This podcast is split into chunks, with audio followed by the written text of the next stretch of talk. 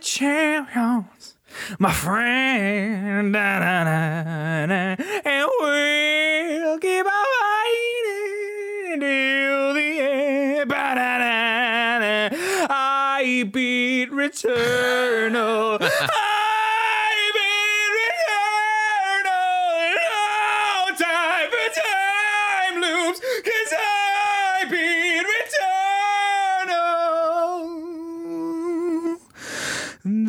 Sweet. I'm gonna be impressed to see the levels on that, you know. Yeah, I was trying to really back up from the microphone. Yeah. I'm gonna be impressed to see how my voice does for the rest of this recording. Gonna drink some water real quick. It's true. I beat Returnal after struggling with it. It's basically, as we recorded our episode, because I don't think we did it on Sunday, did we? Or if we did, I went on to go play Returnal immediately afterwards. I beat that boss I was stuck on. I was like, damn, this is not going to hold up at all, this conversation we had. But yes, I've done it. I've beat Returnal. Did you beat it like right after? Like, was it that third boss hump? And then after that, it was just one run? Yes. We're probably going to talk about it later. And in fact, I read the show notes. We are. But yeah, it's significantly easier after that. Like, literally, I don't know why.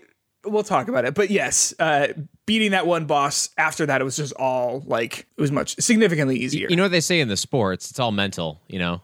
Yeah. I mean, I was getting in a dark place playing that game where I was just like, fuck this. No, I mean, like, what? Like, it was just like, I would start a run and be like, fuck this run. Fuck that. Who cares? Oh, dang, I died. Oh, man, who cares? And then so I wasn't going for like power-ups or anything like that. Oh, man, who cares? Damn, I died. Grab the shotgun. Anyway. But game of the year? Actually, might be up there. I liked it. I really liked it. I really, really liked it. I do think it's more fun to be negative about something than it is to be positive about something. I know what you mean. I will counter by saying I think that it's fun to be critical of something even if you like it. Like, I, at the end of the day, really like Returnal, and I have a lot of things to say about it where I'm like, oh, I don't know if that was how you should have done that. Does that make sense? Oh, no, yeah, but, like, if you're, like, writing a review and you really love something, like, you can't write that in a way that if you, like, are too positive on something, it just is gross sounding. Like, yeah. And then butterflies and rainbows came out of my mouth as I was playing this. Like, that just doesn't work. But, like, if you're negative on something, then you can, like, get real fun on it, and, like, you'd be, like, that, like, crazy kind of, like, screaming gamer. And I just think that that's good content, even if you love it. That's very true. Well, because for me, when I look at games, it's like reviewing it is like talking about.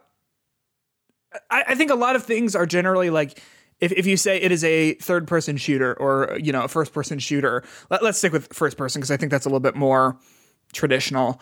Not that third person isn't, but we're going to stick with first person. Like, if you say it's a first person shooter, you assume that it's like a perfectly competent, fine game unless otherwise noted. Right, like, yeah. Colonial Marines,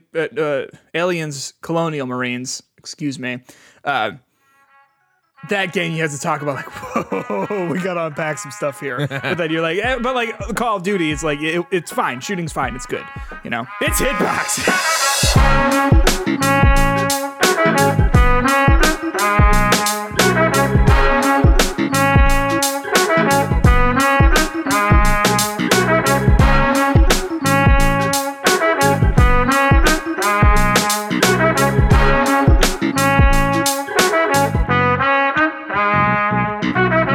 Welcome back to Hitbox, episode number 42. As Justin just pointed out in our little break here, it is the Jackie Robinsons of episode, not Robinsons. I just messed this whole thing up.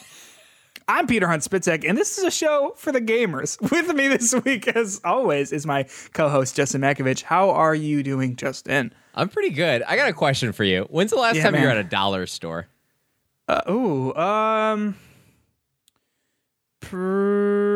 I don't know. It's been a minute. Why? Okay, because I was just at a dollar store, and you know, sometimes the things you find there are surprising to you. Like, you know, they have a whole book section there, and there's actually an old woman organizing the book section that didn't even work there. And I was trying to peruse it, and she was just like facing all the books, like real nice. And I was like, oh, this must be her her thing to do. And I found a book I was actually planning on purchasing. Okay. It was the Rhett and Link Book of Mythicality, because I'm a huge, like, in the past, if what COVID did for me positively, it's I've not just become a viewer of Rhett and Link, I've become a fan of Rhett and Link. Good Mythical Morning.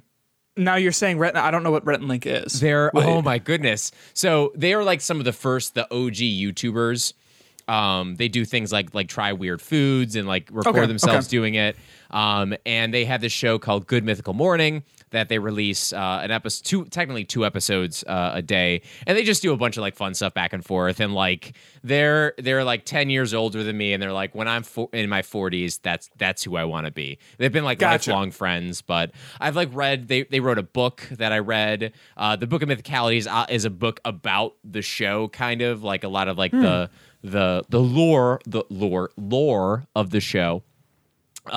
It was $1, and I was planning on purchasing it for like $15, and I was like, dang, yay, dollar store. But then video game related, because this is a video game podcast, not a Rhett and Link fan podcast. Yeah, it's for the gamers. Yeah, it's for the gamers. They had little Starlink figures at the dollar store. So I could play.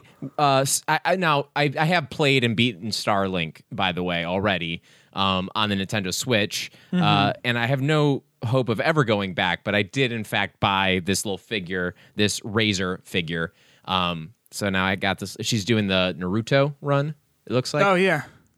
Like that's pretty obviously the Naruto run. But it was $1, and now I got a whole new playable character. Well, that's kind of fun. I know at Five Below, I think. You remember Battleborn? It came out at the same time as Overwatch. Yeah, I've significantly like thought about purchasing that like several times. I'm like, because they just have bins of it, or I'm sure they don't anymore. But they just had bins of Battleborn. Well, that's the thing at Five Below, because I think, and I could be completely making this up, but to my memory, the publisher like had a deal with Five Below or something like that to like have it. I don't know. That's wild. I mean, a video game for below $5 is perfect. Yeah, it's like the Switch eShop. You know what I mean? Like just filled with garbage for 50 cents. Did I ever tell you that I made a stance when Battleborn came out that I'm like, I'm gonna be a Battleborn player. Screw that Overwatch game. Why? Overwatch is so good, and I've never played Battleborn, so I can't really speak to it. But I know which one is remembered. How's that? Oh, trust me. I knew like immediately I made the wrong choice. Like I could not get through. They had like a beta at the beginning, and I kept like falling through the map at this one point, and I just couldn't progress. But the thing I did like about Battleborn was it was much more like a MOBA, like a first-person MOBA in some of the things, and they had more like clear story missions. So I thought between the story missions and the fact that I was going to get into MOBAs, I was like, this is the one. This is the game. This is the one that's going to make me a big old shooter gamer. And then no one played it. So I was going to say, it sounds like you didn't even really play it if you kept falling through the map. What have you been playing, Justin? Video game wise. I want to talk about video games. I do. I mean, we're on the periphery of video game with our conversation, I think. But yes, I would have to agree. I officially finished the second playthrough of Nier Replicant. And I'm going to be honest, this is where the game is falling apart for me. Falling apart's like a strong word, but it does not breed replays like the other like Nier Automata. Nier Automata. Like you get like an extra cutscene at the end and a couple of voiceovers here and there in the second playthrough, and then you get finished and a little pop up screen says you completed ending B. Now get all the weapons to get the real ending and ending C. And then you're just put back into like where you started the second playthrough again, and you have to get all the weapons now. And it's fine. It's just like now I'm like, that's really all the difference this playthrough is going to be till the very end, I'm assuming. Yeah. So that is going to take me a while to force myself through, he says. But you know, it's still fun.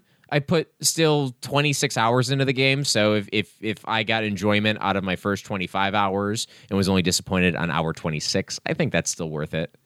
I would have to say that sounds like a net positive. Yeah. Oh, yeah. And it's still the same kind of like fun stuff. And the story itself is better than Nier Automata on that first playthrough. So that alone, better story, better thing. Because I think most people will not do the full multiple playthrough of either of those games. Well, I don't know. Because I would say that like Nier Automata, I would say that more people probably do the full playthrough to get those final endings than probably in this one. Because it seems like the requirements to actually get that final ending are like, I don't know, a little much. Yeah. whereas for Nier Automata, it's just play through it, you know, 3 times. And by when it says like play through it, it's like, it's just like segmented by credits. You know what I'm saying? So like that third playthrough is wildly interested. Different. I could have prepared for this better about like the fall off between who beats just the first story, and then who never goes back to any of that stuff afterwards. And I'm sure you could do this with like looking at trophy and achievement data to kind of like find that out. But I mean, it's always like startling how much of a big drop off there is on games. It's like the first trophy, 80% of people get it. And it's like, you get it by just playing the main story for 10 minutes. And you're like, what happened to those other 20% of people who play this game? Bought the game, didn't they installed it. But didn't have and started it, but never continued it. But still good game. Probably up on my game of the year list. Definitely above the medium. But dude, that was this year. That's wild. Yeah. So I've also been playing. Hey Justin, I've been playing a lot of video games. A lot of stuff has happened since we last talked. But when you're relatively unemployed, you have a lot of time on your hands. So I've been playing Nier Replicant, and can I be honest with you? Up until last night, I felt like every single time I turned it on, I had to get through it. But now, as light spoilers, I have gotten to the time jump. You've puberty. Where, like, yes. Yeah, isn't that funny? Like, it's like looking back at before puberty, you're like, I don't want that again. But like after puberty, it was like BP in. It's like before and after puberty. Oh, gotcha. I was trying to go with the acronyms. Didn't work out. Is that where it starts when you restart the game? Yeah. So every time, and it's not like immediately at the beginning. There's like a boss fight that a big thing happens. So Got it. The story definitely picks up at the end of the childhood section. Yes, because that's the thing. I was like, all right, I guess it's time to go run to a new town, talk to one person, and then run back home. Yeah, you know. And the second half keeps up at that clip too.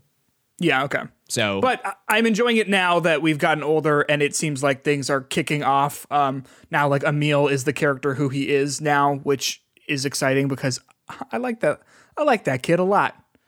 But I am enjoying it much more than I was. I went down a rabbit hole about moments in Nier Automata that have new meaning after playing Nier Replicant.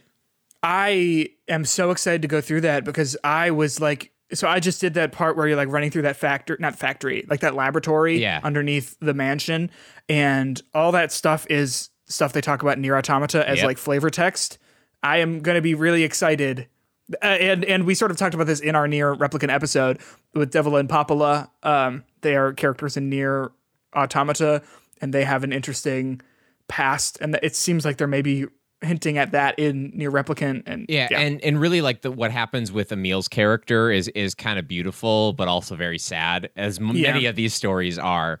But yeah, I would highly recommend, once you beat the story once, don't worry about playing it multiple times. Just go back and get the context videos, because that was a rabbit hole I was very happy to go down. What else? Anything? Yeah, there's another game I've been playing, and I'm very ashamed of it. It's one that if it were on my phone, I need to delete it off my phone, because it's become an addiction game. Genshin Impact. You're back on Genshin Impact, Justin. Like, we've talked about this. Again, with Genshin Impact, at least that game had a story sort of that I was following, and I felt like I was playing Breath of the Wild mixed with one of these stupid games. But the Epic Store had a free game called Idle Champions of the Forgotten Realms. Now, I know what you're thinking out there. You're all big Idle Champions fans, and you're like, that game is already free. Well, guess what? It wasn't the fact that game, they gave you $100 worth of in-game purchases with the Epic Store. And it's a game that is a clicker game that basically you just click and your numbers go up. And currently right now I'm making money as we are doing this podcast, and I'm going to get stronger. And it is the most shameful pay thousands of dollars to get further in this game that I've ever seen in my life. And that $100, that free $100 they gave you for being an Epic deal, basically like zero progression forward in it. Jeez. It's like ridiculous. And so basically it's I don't even know you just click things and you get more characters and you level them up and stuff, but it's always on. And I find myself like in the morning, like when I'm like steaming my clothes or like making my cup of coffee, I'll like run into my computer room, put on my computer, have the clicker go and just do a couple clicks. Yeah. And it really is a problem. And specifically because it is a game that is just, you know, good for meetings, good for work meetings, because my attention doesn't really have to be on either. Well, right. I mean, like, that is it's called what? Idle what? So, I mean, like, Idle. Idle, it's there. Idle Champions. Yeah. So, yeah, my review of Idle Champions of the Forgotten Realms, don't do it to yourself, but it's awesome. 10 out of 10, better than medium.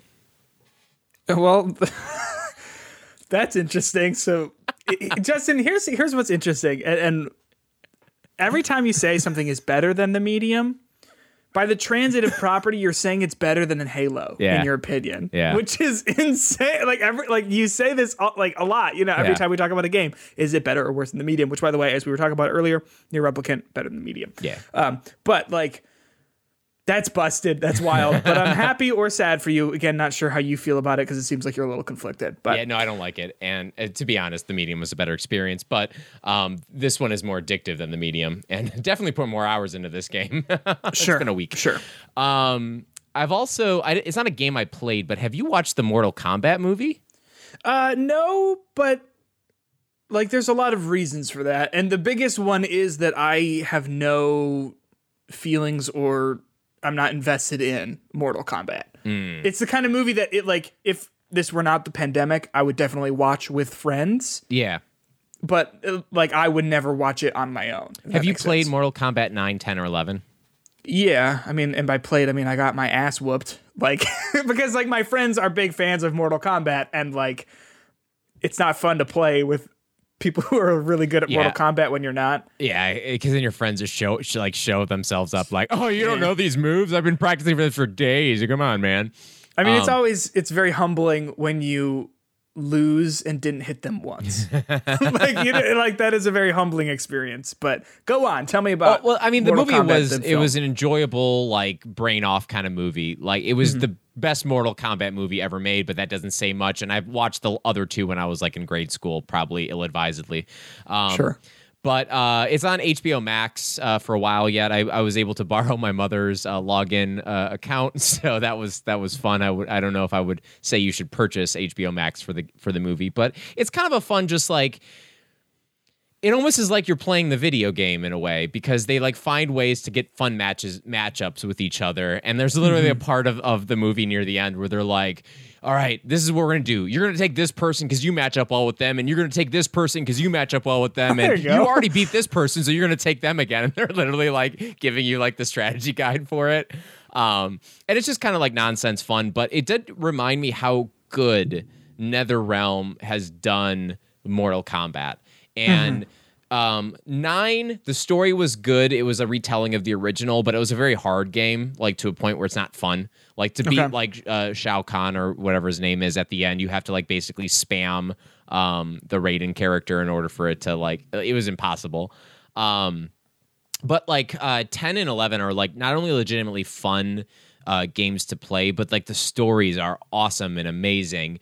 The kind of time travel change crazy mashup of 11 is really extraordinary to play. So I was just impressed that I enjoyed that story kind of on the same level as Mortal Kombat 10 and 11 specifically. So if you were into those games a little bit and you want some camp and cheese, you're going to get a great fight with Scorpion and Sub-Zero, maybe even more than one.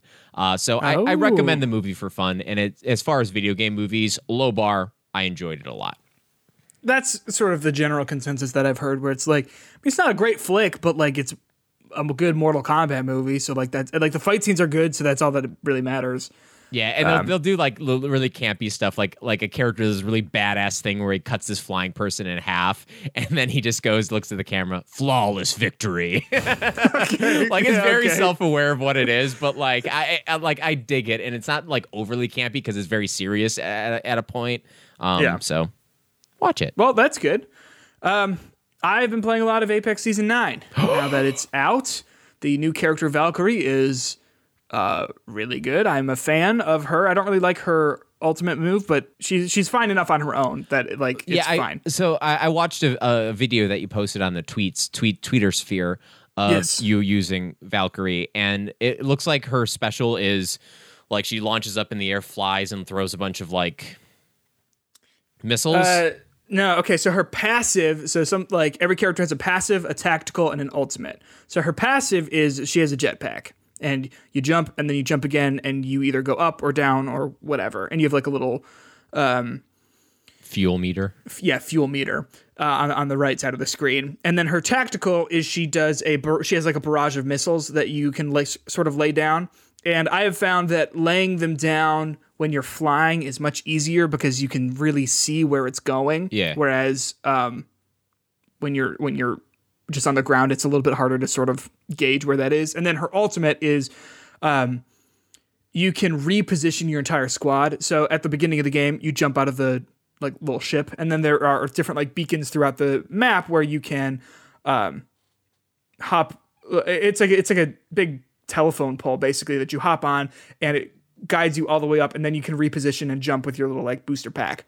Her ultimate is you can just do that. Oh, okay. So is that useful like at a phase of the game? I can't imagine it being useful at end game.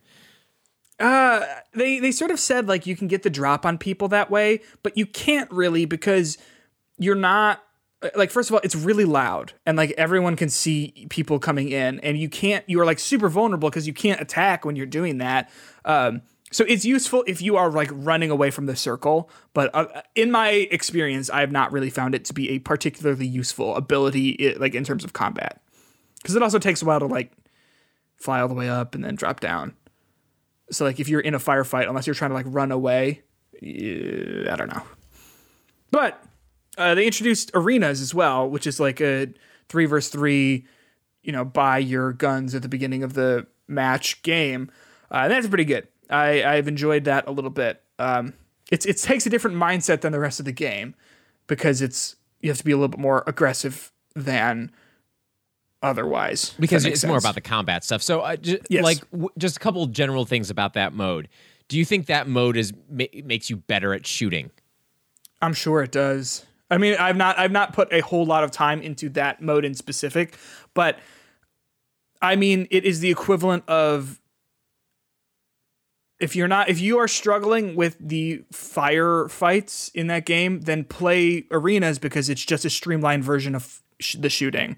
Whereas, like, I know that early on in the game, we would spend so much time, like when we were early in our experience with it, we'd spend so much time finding guns, getting better loot, and then get in a firefight and get killed immediately because we just didn't have any practice with it. Yeah. But now that there's arenas, it's just like, practicing against real people. And it's probably a good way to like practice with some of the guns too, and just kind of see like what works and what doesn't and everything. Exactly. For those. Well, any other new changes besides the new hero in the 3v3? They changed the map Olympus a little bit. Has Olympus fallen? Olympus has fallen to a bunch of vines. I don't understand necessarily what's going on with that, but I'm not sure if anyone does. I think they're like, it's hinting at something that's to come mid-season or something like that. But, and there's a bow and arrow now too, which I have not had any success with, but it requires a level of precision that I don't have, like moment to moment. Does that make sense? Yeah. Because I'm freaking out about being shot at, like having the patience to like, knock an arrow and pull it back and shoot it. It's just like, no, I'll go with a gun. Thank you. It's just a little bit easier, but it's good. I'm liking it. It is good additions to that game. I've also been playing a little game called Resident Evil 7. I've been playing a game called Resident Evil Village. I want to talk about that later, though, because I know this is your first time playing through it, right? Mm-hmm. Okay. Yeah, you have described the little bits and pieces of your experience with this, and I'm really interested to hear about it. But we're going to talk about Resident Evil a little bit later. In the meantime, can I talk about Returnal just a little bit? Yeah, I mean, after that song, I've been just on pins and needles. So I beat Returnal, and when you say that, a lot of people are like, "Well, did you beat Act 2 or did you beat Act 3?" Because when you finish the game, it says, "Thanks for playing. There's more," and you have to find. In each area, like each biome, there is one item. It's called a sun face fragment or something like that, or like a sunshine fragment. So when you find all 6 of them and beat the final boss, you can go back into the house for the final scene. Mm-hmm. And it's supposed to like really explain what's going on.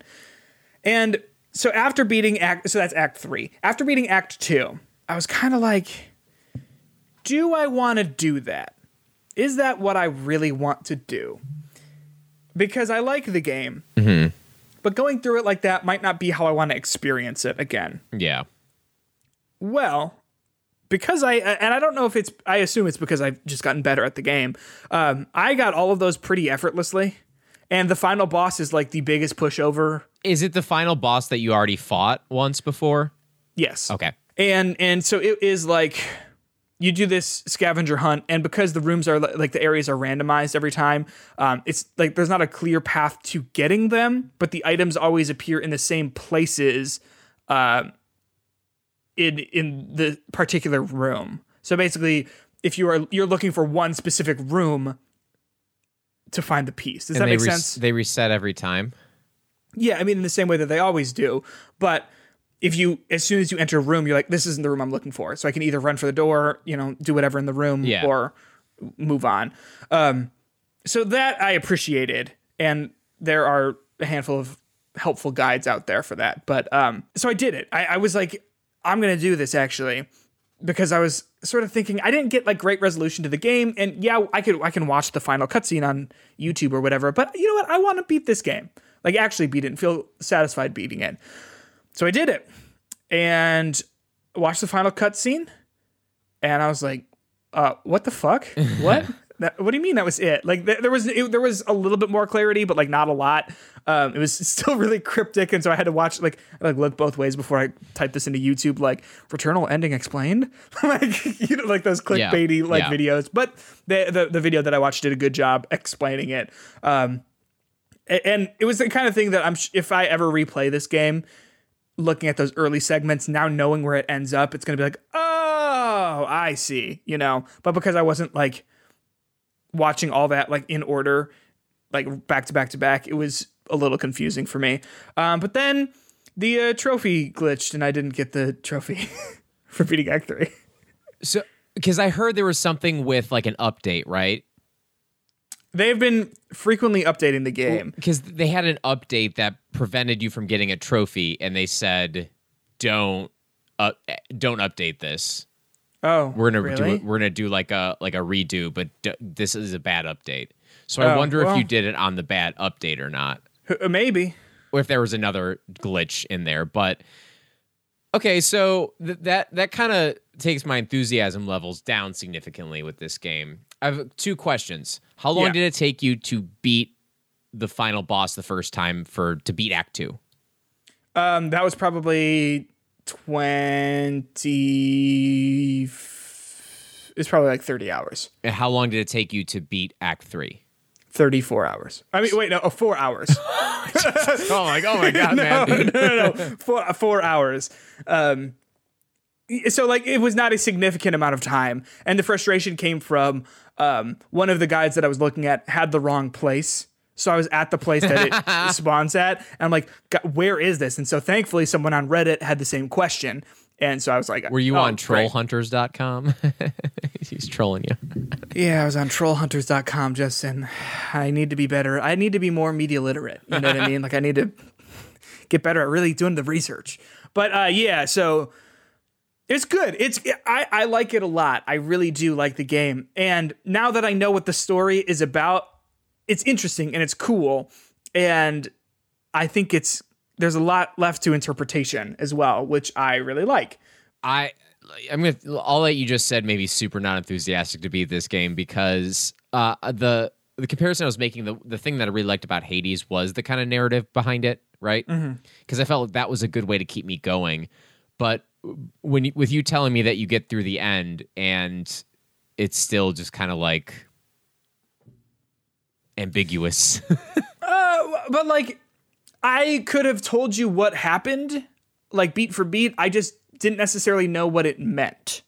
And that might have been because of the way I was playing it. It might have been I wasn't paying attention super well during those house sequences. But like, I think overall the story is interesting. And now that I know what it's about, like it's cool. Okay. And the way it's told, I think, is cool. But have you been playing it at all since we last talked? I have not played it this week. I have not opened that up because I felt like I needed an investment amount of time in it, which is kind of just sad because I'm to a point now, like still second biome, and then I'm about to challenge the boss for the second time, and I'm like, that'll probably take me like an hour to get to and through. Yeah, maybe. Yeah, but maybe. Yeah, but it's I liked it actually quite a lot, and I would recommend it to people who like very specific games. Like, you know what I mean? Like, I don't know if it's like a broad recommendation, but it is a, if you like this and this and this and this, I think you'll like it. I mean, it's true. It's true. But what's crazy is like, I don't necessarily love this and this and this and this. And I really liked Returnal. All in all, I'm walking away from it, enjoying my experience with it. How long did you find yourself having to grind up with lower areas before you like face the final boss, or was it just kind of like, well, I'll just go through the bare minimum here? So here's a spoiler for Returnal, if that's cool with you. Sure. About the structure of the game. Yeah, I mean. Okay, so after you beat the third biome, biome 4. Yeah. Okay. It sounds like it's more of a spoiler than that. You start at the beginning. You can choose to start at the beginning of biome 1 or biome 4. How's that? See, I don't think that might be a spoiler, but I think that would relieve people's stress. Yes, because I was thinking like, oh, if I gotta go. Area 3, by the way, is the hardest of them all. And I got through area 5 in one go. But so like it just, area 3 is the hardest, but you choose to start at biome 4. So starting from there, there are some pretty clear rooms there's clear optional paths. And what I would do is I would sort of go in and see like, is this a room that I'm really comfortable beating really quickly just to see what's in here? And if not, then I just hoof it in the other direction.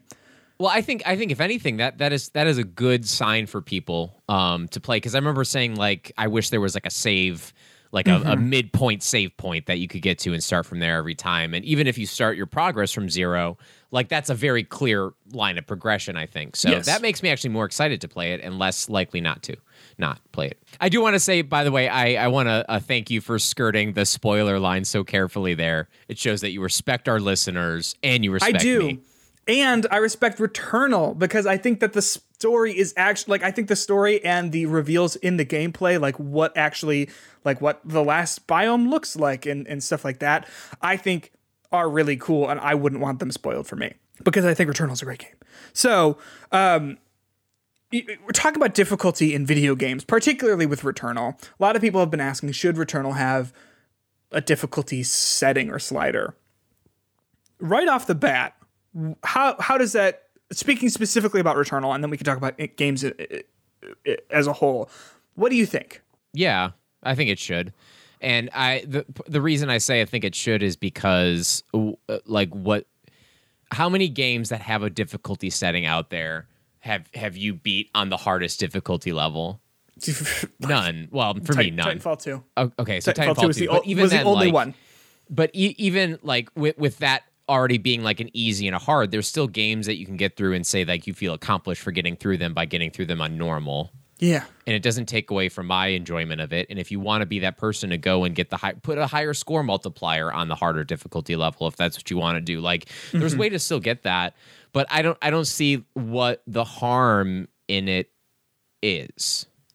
Right. And that's the thing is I agree that like more people being able to play a game is better.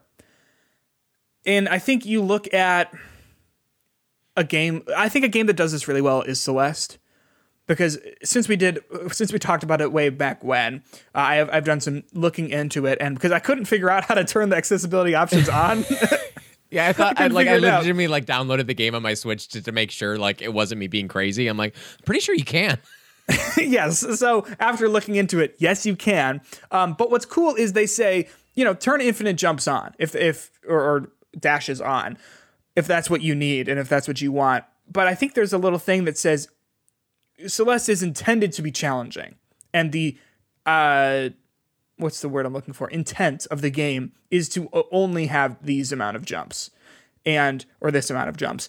And if you want to have infinite, that's perfectly fine. But here's the intention of the game. You know, this is the set difficulty that the game is meant to be experienced with. I think that's how you go about it, because you have the people who like, okay, let's talk about Returnal. If the standard difficulty for Returnal is like, let's call it just the hard difficulty, then those people are going to have a good time with it who are wanting a challenge. But then people who want to experience the story or are maybe less experienced than those other people can still play the game and enjoy it. So that, how does that grab you? You know, I agree with that. Like I think as a gamer, my thought is, what does it hurt? As a game developer, I can understand why it's harder to say than just that, because the as a gamer, I want to be able to play games, and I want to get to the end of the story, and I want to find out like what there is to experience with it. And there are certain games that I could legitimately not beat when I was younger. Yeah. One of my prime examples was a game I really enjoyed up until a certain point, and that was Star Fox Adventures on Dinosaur Planet. Mm-hmm. And have you played that game for the GameCube? No, we talked about it though, and I said I would, and I didn't. Oh, but there's and if, I might have said this on the podcast before, but there was a point in that game where it's like this test of strength, and you had to mash on the A button as fast as you could in order to beat this guy in a pushing contest. Okay. And I could not beat it for the life of me. And it was like a thing where my sisters and I would all like get around the controller and try to mash it as fast as we could. My sister was able to somehow do it on her account, and when it came time for my account, we just couldn't do it. So I couldn't get the end of that story because I could never beat that as a kid. And then, you know, now that maybe I don't know if I'm going to be better or worse at it with me being older and more wise at the video gaming. Button mashing. Yeah, button mashing, right? I don't know. I maybe I could do it now, but I don't want to play that game for 8 hours to get that point again and then realize, well, can't do it. Yeah. And this is me for someone who is I don't have any anything that would prevent me from playing a game or holding a controller or, you know, interacting with a game as, quote unquote, a developer would intend it to be played. Yes. I don't have a disability that prevents me from enjoying video games. And to me, not having a disability and getting to that part, that was horrible. Mm-hmm. And that was like one time in my life I can think of that. And imagine that being something that is not just a one-time thing. That is like your reality for playing video games, that you have to go above and beyond in order to get enjoyment out of a certain game. And, you know, there I go back to a lot of like Super Nintendo games and stuff like that that are like genuinely hard, and I never was able to beat them as a kid. And I have proof I still couldn't probably beat them now. You know, as I'm playing back like Super Nintendo and stuff. And that just makes me like, I don't remember those things fondly. No. Like, oh man, Super Star Wars was so hard. I never beat it. Yeah, that was so awesome. Like, no, like that's not a good thing. I wish I could get to the end of the story. Wish I could find out like what was at the end there. So as a gamer, that limits me from enjoying something. From a game developer though, if your vision as a game developer is you want to have this game that is like extremely hard, there's one difficulty that you can get through that is not like impossible, but if you like do enough practice and stuff, you can get it. If that's what you want to do, I say do it You just have to know you are limiting your audience. Yeah. Significantly, and because of that choice. So I can't fault a game developer for wanting to do that, but they, by making that choice, you're limiting your game to people. And I think that is a shame, too, because so many games, I think, are... I think you can keep a game's challenge and all that sort of stuff if you want to make a challenging game and balance it for other modes.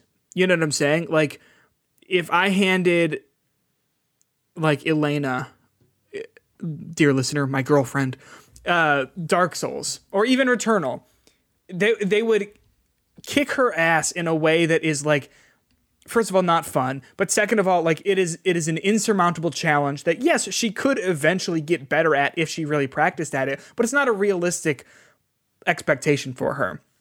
But if there were, like, an easier setting for these games, it would probably still be challenging for her, but it would be a more, like, it'd be a more realistic challenge, because at her skill level, you know, that's just... the challenge is still already there. And I think you hit the nail right on the head earlier when you were talking about, like, and what does it add? Or it doesn't take away from people who are playing it on hard or whatever. And if that is going to create a, what's the word? Like, complex for people who are like, oh, I beat Sekiro on the ultra crushing difficulty. Oh, you beat it on easy? Oh, you didn't actually beat it or whatever. Like, then it's like, oh, fuck you. Like, oh, yeah. You're not, like, the kind of person I want to talk to or hang out with. So I agree. I think that difficulty should... I think that games should have multiple modes. And I understand as well from the developing side, it's not exactly that simple, because you want to make sure that experience is balanced for everyone, and rebalancing something is really challenging.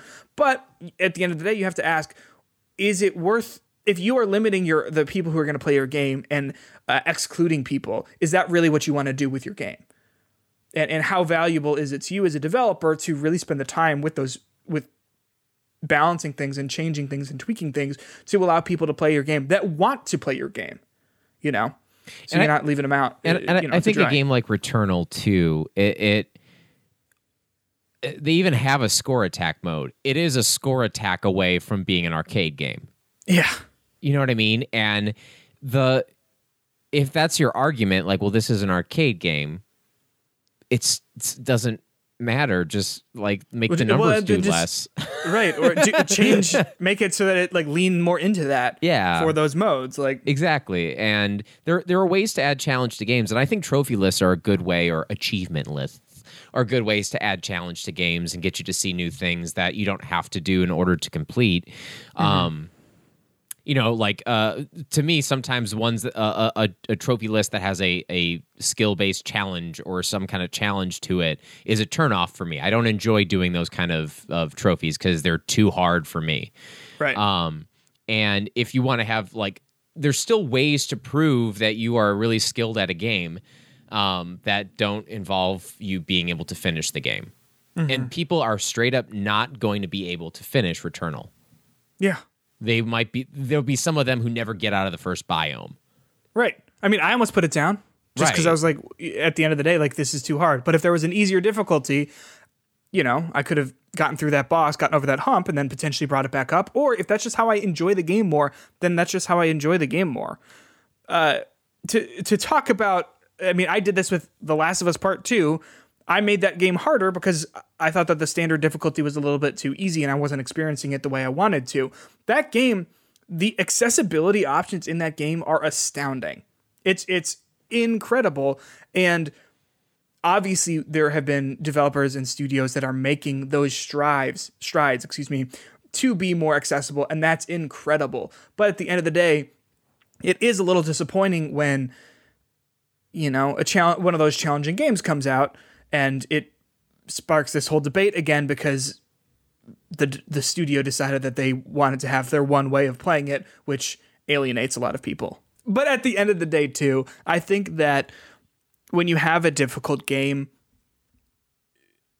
it starts to show some of the cracks a little bit, because players will learn how to exploit the game. And then if the whole idea is like, oh, well, you're not playing it as the developer intended. Guess what, motherfucker? I didn't play Returnal how the developers intended it. I found a gun that shoots other guns, that shoots multiple beams at enemies. That, like, obviously that's in the game, but for some of those harder enemies, I would stand at the door and just open the door and just hit them with the beams and then just do constant damage that way. That's not how that game is meant to be played, but I played it that way because it got a little too hard for me. Yeah, I have moments of Uncharted 1 and 2 specifically that I remember, like, hanging off a ledge, shooting, jumping back off the ledge till my health healed again, jumping back up the ledge, shooting, and then, like, just I'm sure not, you know, I wasn't sitting there being like, yes, this is what I want to do with that. Exactly. So I don't know. I think more people playing games is good, and I think that allowing people to change the difficulty or have other accessibility options takes literally nothing away from other people who are playing the game, and I think it should be in all games. To defend game developers a little bit, because I'm a corporate shill here. That is not easy to do. No, it is not cheap easy to do. No, you know, if you're looking at the pie chart of your game here and how much resources you have, if your choice is to get a game out by September or wait a year and have, you know, all these other new accessibility features in there, that's a hard choice to make from a game developer. Whether it's a big company like EA or a small indie company with a game made by one person, like, accessibility stuff is not an easy thing to do. But there are companies who are doing great stuff that I hope they share this stuff. And yes, Sony's the kind of example I want to use here, because The Last of Us Part Two is outstanding with what you can do in that game. I don't have a disability. I played that game with a sonar ping thing because I love my games with sonar pings. And you can tell, like, when I'm playing a game, like, I'm playing Resident Evil 7, and I keep, like, pressing, like, the stick, and I'm like, come on, sonar ping. And I'm like, damn it, not in this game. And, like, I just like playing games like that. It makes my collection, obsessive collection thing feel better when I have that thing to fall back on. But, like, seeing that Ratchet and Clank has those accessibility options in it that look not exactly the same, but they look still pretty good, and they look like stuff that I've seen in The Last of Us. You would hope that companies can start sharing this stuff so it becomes normalized in video games that you can have all these options and it doesn't make a difference, because, yeah, you can make The Last of Us easier to play. You can make The Last of Us harder to play. You can make The Last of Us more like you can play it in a different way and it still be a challenge. And that game is still great, in my opinion. Yeah. Well, and to the point of, I think, what I was trying to say earlier, Elena played sections of The Last of Us Part 2 and we put it on very easy, and it was still like, it was a challenge for her because it was still fun, but it was still fun, but it was because it was different. And the feelings of success that she had when she did something were still there, and the feelings of struggle and adversity were also still there because it scaled, you know, to her. I think some other examples of great accessibility features in games outside of even just difficulty, because, you know, having multiple difficulties, that's great, but that's still not, there's still a lot more that there's more to game than how hard they hit you. Correct. But Control had at some point a big update in terms of accessibility, the options and stuff. There was a one-hit kill option that I turned on for a certain boss because I couldn't figure out how to beat him. So it's just bang, done, cool. And then Ubisoft, I think, is doing similar things and trying to match some of those really granular settings, because Assassin's Creed Valhalla has a whole lot of settings. And I believe it starts the game with texts being read on, which I think is great, because if you need that to be read, how are you going to find it to have it turned on? Exactly. Know? And even so, even talking about difficulty level, Assassin's Creed Valhalla has the different levels, stealth, combat, and something else that you can choose the different levels for. So you can really customize that game to be the game you want to play, and they don't make you feel like you've destroyed anything by changing the difficulty level. It's just like, sure, just reload your save. Unlike certain games, Resident Evil 7. Is that right? Mm-hmm. Justin, do you want to talk about Resident Evil? Yeah, let's do it. Okay. So you're playing through Resident Evil 7 for the very first time. Yep. And it sounds like you're not having a good time. Okay. And I want to hear about why. I've never beat a Resident Evil game before. Okay. I've never beat 1, 0, 2, 3, 4. What? You've not beaten 4? No. I've gotten to Chief, the village guy with the beard, and then he turns that little guy in the ceiling, and I'm like, we're good. We're done. We're done with this. Haven't beaten 5, haven't beaten 6, haven't beaten 7, won't play 8. Code Veronica? Did you beat that one? Oh, actually, no. What if? Or what if I even the worst, like the only game I ever beat was Resident Evil 6, everyone's least favorite. Can I tell you something, Justin? And I hope you take this as the compliment it is. I wouldn't be surprised if you were like, I love Resident Evil 6. You're not a contrarian, but it's just you have very particular tastes, and oftentimes in a series, like the things people don't like about something are the things you like about it. Yeah. So I probably would, because I'm guessing that's the actiony game, right? Yeah, and I'd probably like that a little bit better than maybe. Okay, let me start with 4. When 4 came out, I had pre-ordered it. I was so excited about it. It looked awesome on my GameCube. I'm like, this is next gen, baby. This is what it's going to look like. It's going to be awesome. And then I played it, and I got to admit, when did it come out? Resident Evil 4, 2004? 4 release date. I hope it wasn't, because that's going to make this part of the story worse. Oh, worse, 2005. Okay, so it came out in 2005. I was 15 years old, and I got to admit, it gave me a little bit of that scared anxiety at times. I mean, someone running at you with a chainsaw. The chainsaw, it's scary. Now, I have since watched full speed runs of this game, so I see the wacky shit that it turns into by the end of it. Yeah, yes. I believe there is a giant walking statue that chases you at one point, right? Just yes. That's odd. That's different. Yes. I don't know if that's scary to me, but that's weird. It quickly, for reference, goes from being scary to being like a Resident Evil game, you know what I mean? Like very the dumbest way possible. Campy. Yeah. Yes. So there was part of that, but I think also besides just the anxiety of playing it was and that's funny I say that nowadays because it's just like not that scary, right? Like I think the scary parts are scary. They can be. The beginning, the first when you're in the village and they're just chasing you like that. Yeah. That's a tense moment, and that's like a good tense moment. Yes. But the controls are horrible in that game. Interesting. Go on. Like the standing and then the aiming with it, like that's not fun for me. And that game becomes such a shooter at a certain point, because I really noticed that it was a shooter when you're fighting that village chief guy, because you gotta unload in that thing, in that burning building. And I just was like, I'm just not having fun with this. And inventory management, man, that ain't fun. You don't like the Apache? What is it? Apache? It's like a attache case. Attache? Maybe. Do you like that? I do. Oh, it's back in that, Village. Man. I hate that. You pull it up, and the first time I pulled it up, I was like, oh, it's back. It's fun. It's Tetris. I get to pause the game and play a little bit of Tetris. So, with all that, 4 was the one that I've probably given the biggest chance to up until Resident Evil 7. And then Resident Evil 7 comes around and I start playing it, and that the game is better than 4 in my opinion, knowing that I haven't beaten 4 all the way. There's good stuff in it. I don't want to sound like it's a terrible game, because trust me, I understand Resident Evil 4 is a good game. It's a classic game. It's many people's favorite game of all time. Yeah. I don't enjoy playing it. Mm-hmm.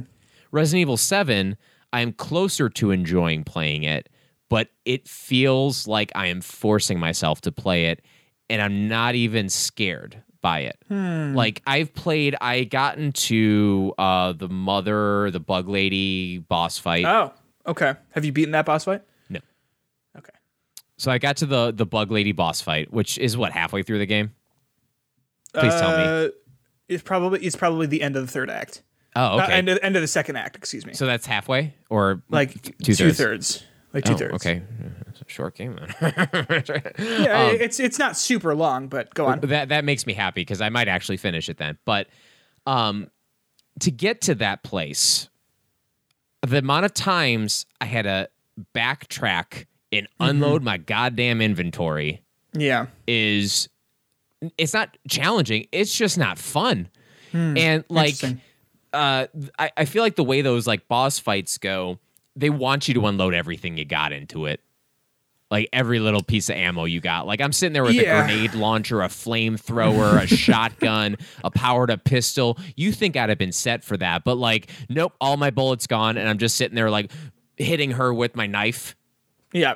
Like flailing with my little stupid pocket knife thing. And like, I'm like, geez, like I just don't want to do this. And like, the parts that are fun are, I think, the exploratory stuff. Like, I think that is kind of fun. But I hate having to be limited by my inventory and that game of shuffling, or as you said, the inventory Tetris.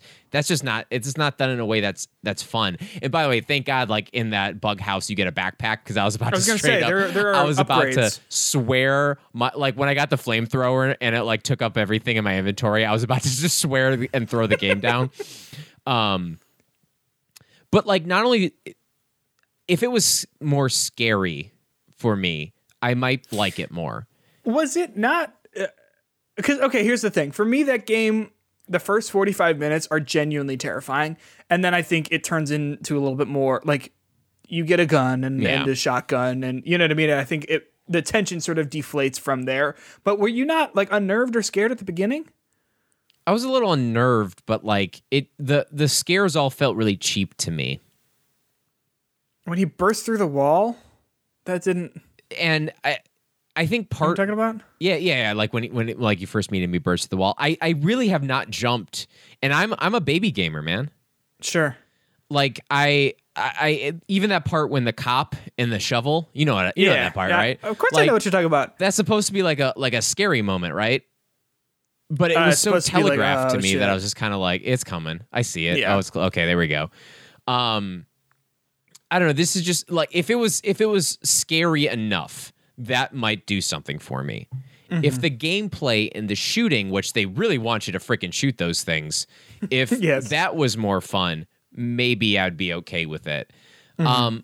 If the story was a good story. And this may be the controversial thing, but I don't care what kind of text is going around this thing.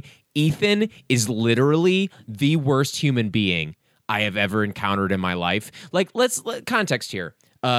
Someone you love very dearly, maybe you're married to, disappears. Okay. You see them for the first time in 3 years, and you're like this, Mia, what's wrong?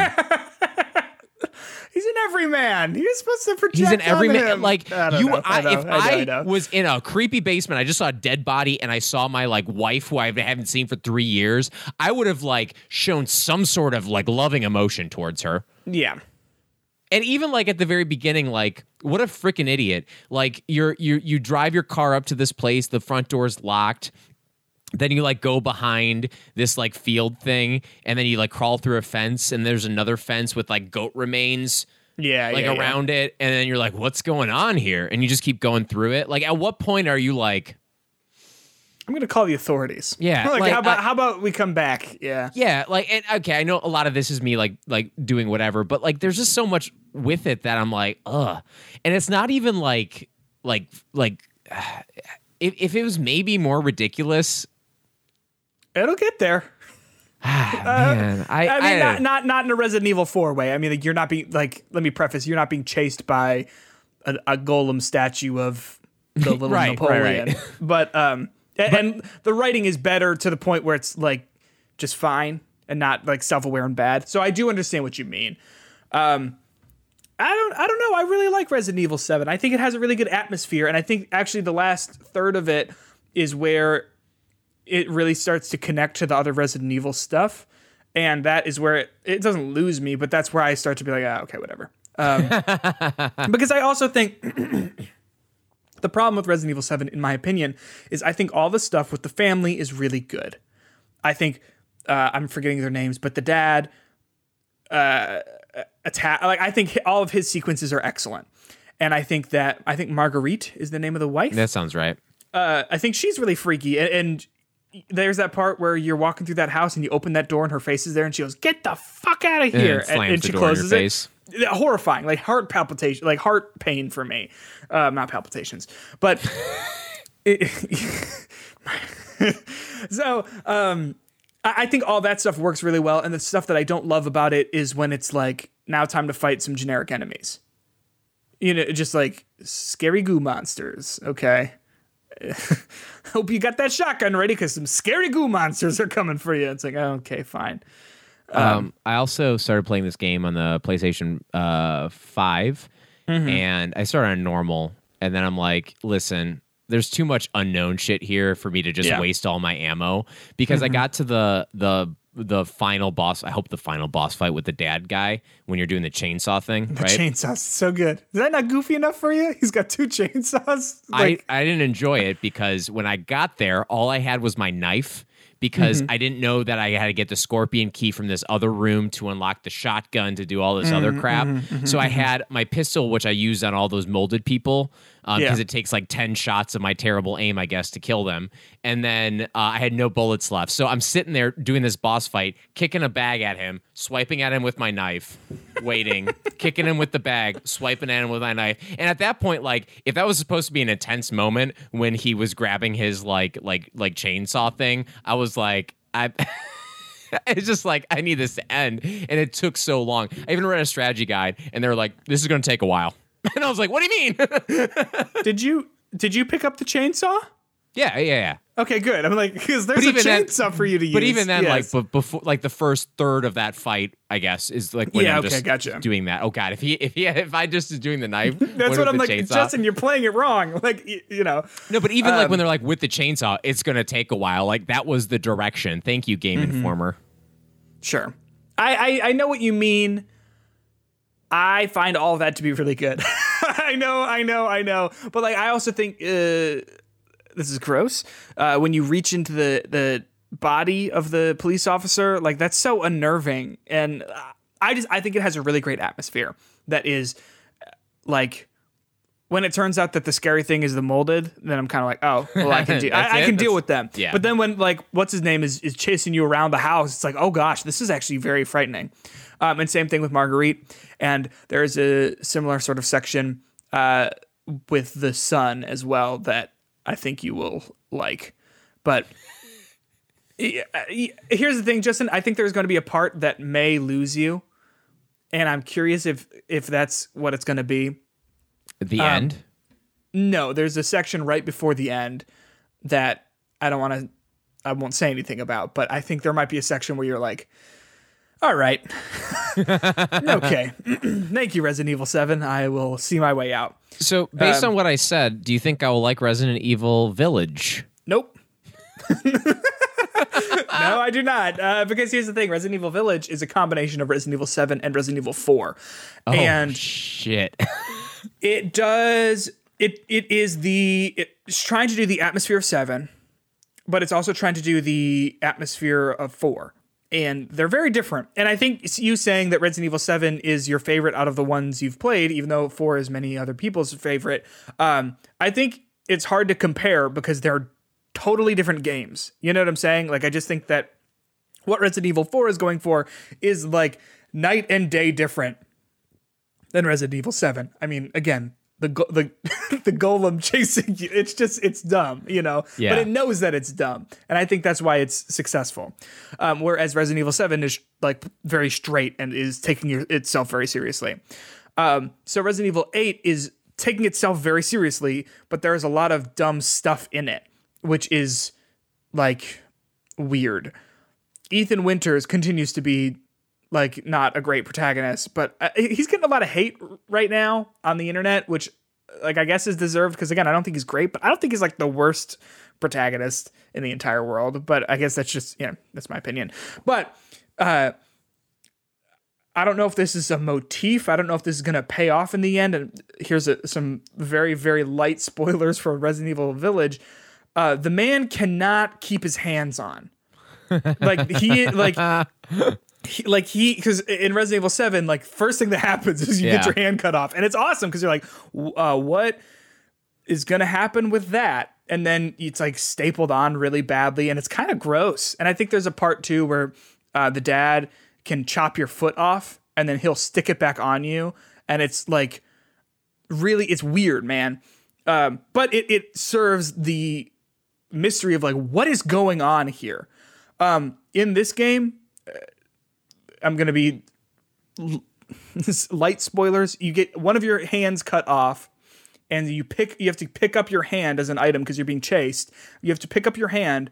And then in a cutscene immediately following this chase, you're going up an elevator. You look at your stump, you pour a healing thing over your stump, and then you just put your hand back on, and you basically shrug, and then it just keeps going. That's goofy. I like it because it's silly. It's funny, but it like then tries to go back into being like very scary, and it works because the atmosphere is good and it's scary, but it's like, well, if I'm just going to lose my hands and just put fucking hydrogen peroxide on it, like, you know? Yeah. So it also does that thing right off the bat with Resident Evil 4, where you get into this village and you start getting attacked by a bunch of werewolves, and the objective just changes to survive. And it's like, okay, I wonder what that means and for how long. And it's just the same thing as the beginning of Resident Evil 4. But I think Resident Evil 4 is a little bit more unnerving just because it's like unclear what's happening. I mean, it's unclear in Resident Evil 8 too, but it's clear that like, oh, they're kind of like werewolves. Whereas with Resident Evil 4, it's like, this should just be normal. Like, and it's sort of like not, it's been a long time since I've played it, but it's not super clear if like anything is wrong with these people. Yeah, like at the very beginning, like one of the most unsettling lines is like when you see that first guy in the house, and then you kill him. It's not a zombie, and then it's not a zombie, and you're like, what the fuck is it? So it's also like, I didn't think it was. What are we doing here? So yeah, like based on all that, I don't know if you will like it. I am liking it.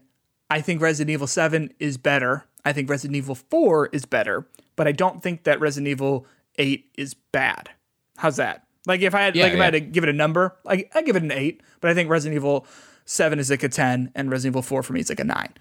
So all that said, that's how I feel about it. How similar is the combat in 8 to 7? Same thing. I mean, like just the same. Is there more weapons or... let me say that it escalates far quicker. So in Resident Evil 7, I think it takes its time with like the time to you getting a grenade launcher is like an hour and a half, maybe at least, like the very least. Like, that's probably even when you get the shotgun an hour and a half in, you know. Resident Evil 7, in the first combat encounter, you get a gun. In the second combat encounter, you get a shotgun, which is like 45 minutes in. So it ramps up way, way quicker than 7 does. Wait, so 8, you get the handgun and the shotgun in the first 45 minutes? Yeah. Oh, okay, got it. So it starts, like, no pun intended, with a bang. And it's just like, all right, time to kill some werewolves. Like, whoa, let me get my shoes on. Like, you know. So yeah, it's good, but it's just... It's very clear that it's trying to go for Resident Evil 4, and it's very clear that it's trying to go for Resident Evil 7, because those are the two that everyone really, really likes. But it just doesn't capture it super well because there are differing games. Mm-hmm. Does that make sense? Yeah, yeah. Do you ever find the combat frustrating? No.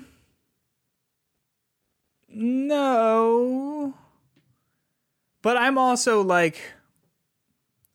it does the thing that I like where it really makes you think like, okay, how many shots do you think it's going to take for us to get this guy down? And is it worth it? Going to waste that ammo that I might need later to take care of one guy? Or should I just try and like strafe around him, hitting him with my knife? You know what I'm saying?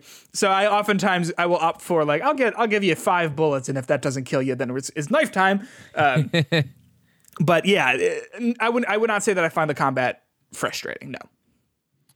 Any other like standouts? And how much have you played it? 4 or 5 hours. Other like standout like moments or things about it to like either like or dislike?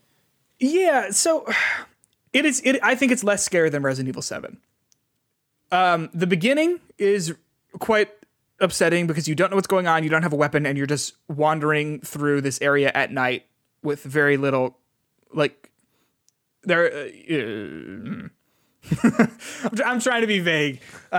You're wandering through this area at night, and it's very scary because you are like wandering into this house, and there's just blood everywhere, and you hear all these noises, and you're just like, hello, or whatever. And so like that is unnerving. But then immediately after that, you get a gun, and then immediately after that, you get a shotgun. And there are sections similar to Resident Evil 7 where you're being sort of stalked around the house by is his name Jack Baker? Is that the name of the dad? Yeah, I'll buy that. Yeah. The Baker family. Yes, there are those different sections, and it's similar to other things in Resident Evil, like with Mr. X in Resident Evil 4 or 2 and Nemesis in Resident Evil 3. So like you are being chased around the house by Lady Dim, the very tall lady that everyone is very into at the moment. And the thing is, she is a very commanding character. Like in the cutscenes that she's in, she's very like, she steals the show, and you can definitely feel her presence in when she's chasing you, because it is kind of spooky, because it's unnerving that she like stoops low to get on her doorsteps, and yeah, she's got like the hands that are knives and stuff, and it is unnerving. But I don't find her to be really scary in the way that I find the dad to be really scary. And I think it's because the dad is just like, it's clear something's different about him, but it's not really clear what. Yeah, he like literally goes up to you with a gun and it's like, watch this, and blows his head off in front of you. And then he comes back like 10 minutes later, and you're like, Right. And that's weird. Like, that's scary. You know what I mean? Like, that is upsetting, because you're like, okay, so he just blew his own head off. So he is clearly has other stuff up his sleeves. Whereas with Lady Dim, like, she's very big and she's got the knife hands. That is scary. But like, I understand that is the, like, that is as weird as you're going to be. Whereas, and that is, so because I know that those are your boundaries, it's predictable. Does that make sense? And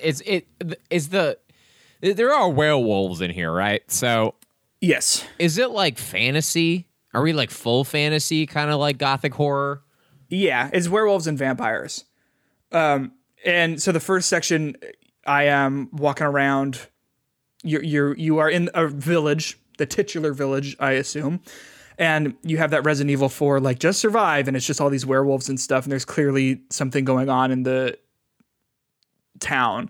And then you get into this castle, and that turns into vampires. Because I think Lady Dim is a vampire, and she's got these children who I think are vampires as well. So there are definitely, like, it is more of that gothic horror setting as opposed to zombies or whatever the fuck molded were. But mold? Black slime? They're the leftovers from the Kids' Choice Awards. They were. It's like after they like sweep it up. Yeah. I'll collect all the dirt and muck and grime. So it is like, I don't know. Like, am I personally very afraid of vampires? Like, no, but I also don't want to get eaten. You know what I mean? Like, so, yeah. So I was more afraid of the Bakers and their whole deal because I didn't really understand what they were. Whereas like with vampires, I'm like, oh, I know what vampires are, but does that make sense? Yeah. Same thing with werewolves. That makes sense to me. Yeah, I sort of get your whole deal, werewolves. But it's a good game. All right. It's just not as good as 7 and 4. So the medium, you know, this is coming. I do. Yes. Resident Evil 8 is better than the medium. Give me a word or two. Why? Good game. Because as much as it's just, it's so subjective, right? Yeah. I didn't find the medium to be very scary. I don't think Resident Evil 8 is like super unnervingly scary, but it has an atmosphere that I haven't really seen recently in a game, because you're exploring this eloquent house. It's a castle. You're exploring. It's like beautiful. That, you know, everything's like rosewood tables and beautiful candlesticks, and it's an odd environment because it doesn't come up a lot in video games, and the scary stuff in it is upsetting and it is scary, But with like the medium, I mean, I've been through many derelict. What was it? A hospital? It was a hotel. You know, checks out. I didn't think. Not that I love Ethan Winters as a character, but I think there's enough similar vibes. Yeah, there's enough other stuff going on that I'm like, oh, I'm interested in these characters. Whereas like the Maw, like what was his whole thing other than being the antagonist of a horror game? You know what I mean? Like, yeah, yeah. And I think, I mean, we're talking about that. It's Ethan Winters. Spoilers. He survives Resident Evil 7. And so like, it's interesting because people, you meet the shopkeeper and he's called the Duke. He's kind of like, gross looking, isn't he? He is. But it's unnerving in the same way that the shopkeeper in Resident Evil 4 is unnerving because you're like, are you on my side? Like, what's your deal?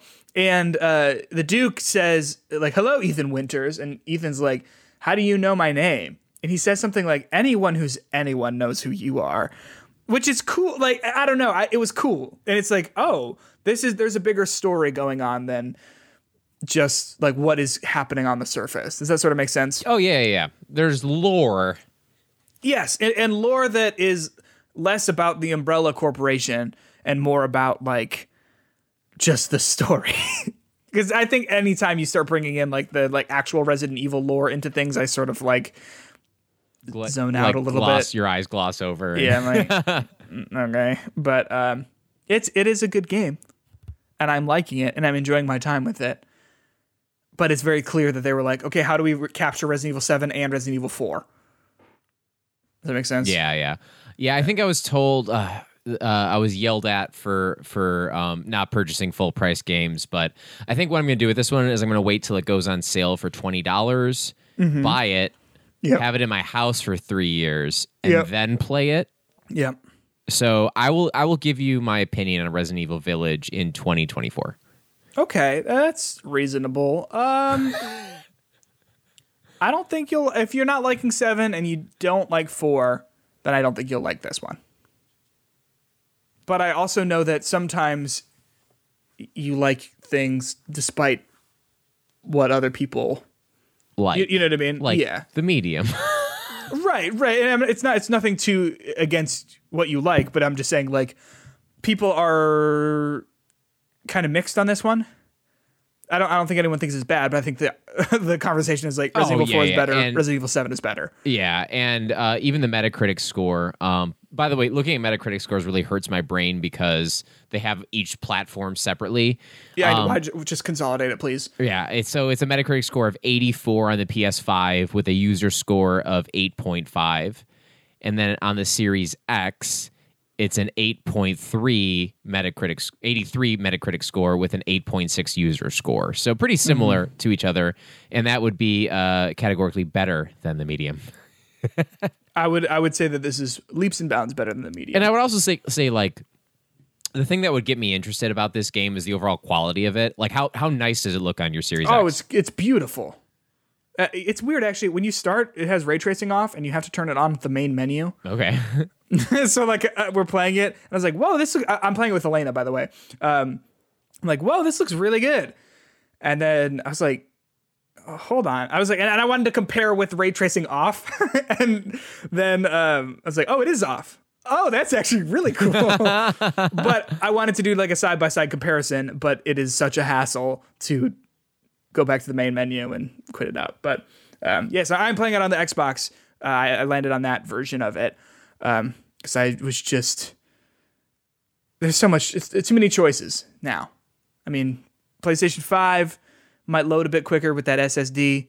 Might have some interesting stuff going on with the controller. But part of me kind of feels like if you're not going all out with the controller, I don't maybe even care. Oh, absolutely.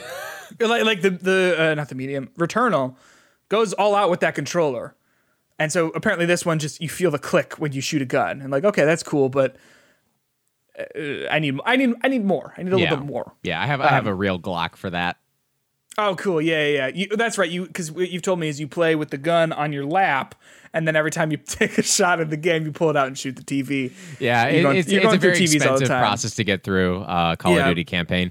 Immersive though. Yeah, yeah. Speaking of immersion, do you remember the Resident Evil 4 chainsaw controller? I was going to ask you about it when you were talking about buying that. Yes. Yeah. No, I pre-ordered it. I didn't do that pre-order version though, because let's be honest. You probably don't have that GameCube disc lying around, do you? I do, both of them. Oh, that's awesome. I was upset. Justin, I was upset earlier today. I was thinking about Harvest Moon. I love Harvest Moon. I used to before it got bad, and now Stardew Valley is perfect. But I had Harvest Moon, It's a Wonderful Life on GameCube. I played the hell out of that game. And I was like, do I have that? I don't have it. It's all gone. Like, what happened to it? So we sold our Wii at a certain point, which I wish we didn't, because there are some games, Justin, on the Wii that I would love to play. I may have two Wiis in my house. Harvest Moon, Tree of Tranquility, Harvest Moon, Animal Parade. Two of my favorite Wii title. I'm kidding. Although I did have those. We sold it and for nothing, like $25 at GameStop with all those games. So they all disappeared. And then my older brother took all of the GameCube games. And now as we've gotten older, I'm like, hey, do you have those anymore? Do you have like Lord of the Rings, Two Towers, and Return of the King on GameCube? Because those are surprisingly good games. Or like Harvest Moon or Sonic Adventure 2 Battle. And he's like, no. I was like, Wait, what do you do with them? I don't know. It's lost of time. And I've really been considering buying a GameCube just to like have it. The games are solid, man. Like they're solid, but who's got the time? Or the CRT, you know what I mean? I'm sure there's like a HDMI to what are those called? AV cable adapter. I tried to do that with my Wii, like when I first moved into my place, and it cost me like $40 of cords and none of them worked. Oh, no. Okay. It was bad. Maybe it was a bad time, but... Justin, did you play Resident Evil 2 Remake? No, I have it, though, but I don't think I'll ever download it. Oh, it's good, man. It was good. It was a sale. It was like $15. I was like, sure, I'll play that one day. It's good stuff. I will probably like that game better than 7. I would say that you probably would. And I think my dislike for 4 would not be disliked if it had modern controls, which is why I'm actually interested in the remake. No, I mean, I'm trying to remember if you can walk and shoot at the same time. I mean, it has the advantage of you have two sticks, so you can control the camera. Because with Resident Evil 4, and maybe in the subsequent re-releases, you can control it with that, right stick, the camera. But yeah, I don't know if you can walk and shoot at the same time. As we're speaking, I'm pulling up Resident Evil 4, which you damn straight it's installed on my computer. My favorite game of all time, 10 out of 10. It's a good game, man. Like it's solid. And I will say this too. You know what I like about old Resident Evil games that they stopped doing? They would say at the title screen, Resident Evil. And so we pulled up Resident Evil Village and I was like, oh, and Elena said, is something wrong? It's like, nah, not wrong. It's just that I like that. I think it's stupid, and I like that a lot. Here's a fun fact. So, do you know what Resident Evil is called in Japan? Biohazard? Biohazard. Yeah, Biohazard. And so it's called Resident Evil out here. Do you know what? And so Resident Evil 7 is called what, Justin? Biohazard? Yes. Do you know what it's called in Japan? Resident Evil. It's called Biohazard Resident Evil. So we have it Resident Evil Biohazard here. In Japan, it's Biohazard : Resident Evil. What? Which is fun. I think that's fun. Why do they do this to us? I mean, it's not bad. I guess you're right. Similar series, close to the heart of this podcast. Yakuza here is called Yakuza, and Yakuza Like a Dragon is the most recent entry in the series, and that series in Japan is called Like a Dragon. And so was that Yakuza 8? Was that Like a Dragon? Yakuza, I think it is. But Yakuza Like a Dragon in Japan is called Like a Dragon Yakuza. Why do they do this? It's fun. It's fun. So Yakuza 8, it might have been the 8th one, but I don't think Like a Dragon was counted as that. Right. It's its own sort of spinoff, right? Yeah. Yeah. Confirmed Resident Evil 4, you still can only aim when you're not moving. Right. But in Resident Evil 2, the remake, and that one you can, it's like a third person shooter kind of thing, right? Or no? Yeah, I think you can move around. I mean, it's slow. It's not like you can like really run and gun. Let me pull up Resident Evil 2 right now. It's downloaded. I'm just kidding. Yeah, just get through the prologue. Yeah, get a gun. We'll that's fine. Hey, thanks for listening to our podcast, episode number 42 of Hitbox, a show for the gamers. I don't think we're going to call it that in the future. I think this is, you know what? Episode 42 is for the gamers. How's that? Yeah, I like that. This one's for the gamers. Talk about Resident Evil. If you have thoughts about Resident Evil, I want to hear them. I think Justin does too. I'll listen to them. Prove me wrong. I was hoping, I came in here today hoping you would say Resident Evil 8 is the best thing ever and I'd love it. And then when you said it's like Resident Evil 7 and 4, I was like, oh. Maybe not. Maybe not a game you would like. But it's I like it. But if you want to let us know your thoughts about any of the Resident Evil games or even about Returnal and difficulty in video games or even those accessibility options, I'd love to hear them, and I know Justin would too. And you can let us know those thoughts on Twitter at HitboxPod or send us an email over at hitboxofficialpodcast@gmail.com. You can also find us on Spotify. If you give us a follow, that would mean a lot. Same thing with Apple Podcasts. You could leave a review there. And it would also mean a lot if you would tell a friend if you enjoyed our show. Justin, do you have anything else? Yeah, support your local dollar store. They don't make much, but what they make goes right back to you. Here's something I would recommend doing. I know you worked at a movie theater, so close your ears, I suppose. Yo, guys, if you're gonna go see a movie, go to the dollar store, pick up some candy. You're gonna spend max $3, depending on what you're grabbing. I mean, you know, if you want a lot, you can spend $5. That's gonna be cheaper than that popcorn or the candy prices there. Sneak it in. Kaboom. There you go. Did I ever tell you what the worst thing I found in a movie theater was? Is it something you can say on our podcast? Yeah. Yeah, okay, go. It was a beef jerky bag filled with pee. That sentence took a twist. That was a level of, and it wasn't even for a good movie, it was for the kingdom. Like It was like a war movie with Jamie Foxx. Yeah. Riveting. Couldn't leave. Beef jerky. At least it was empty. Of beef jerky. I was going to say pee. Filled with pee. How did it taste? The pee. Did you drink it?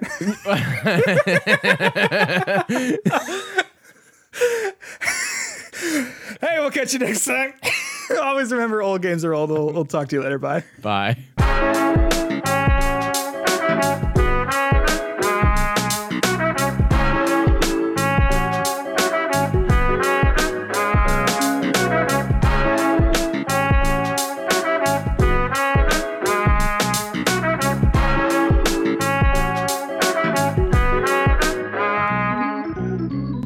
I'll stop recording.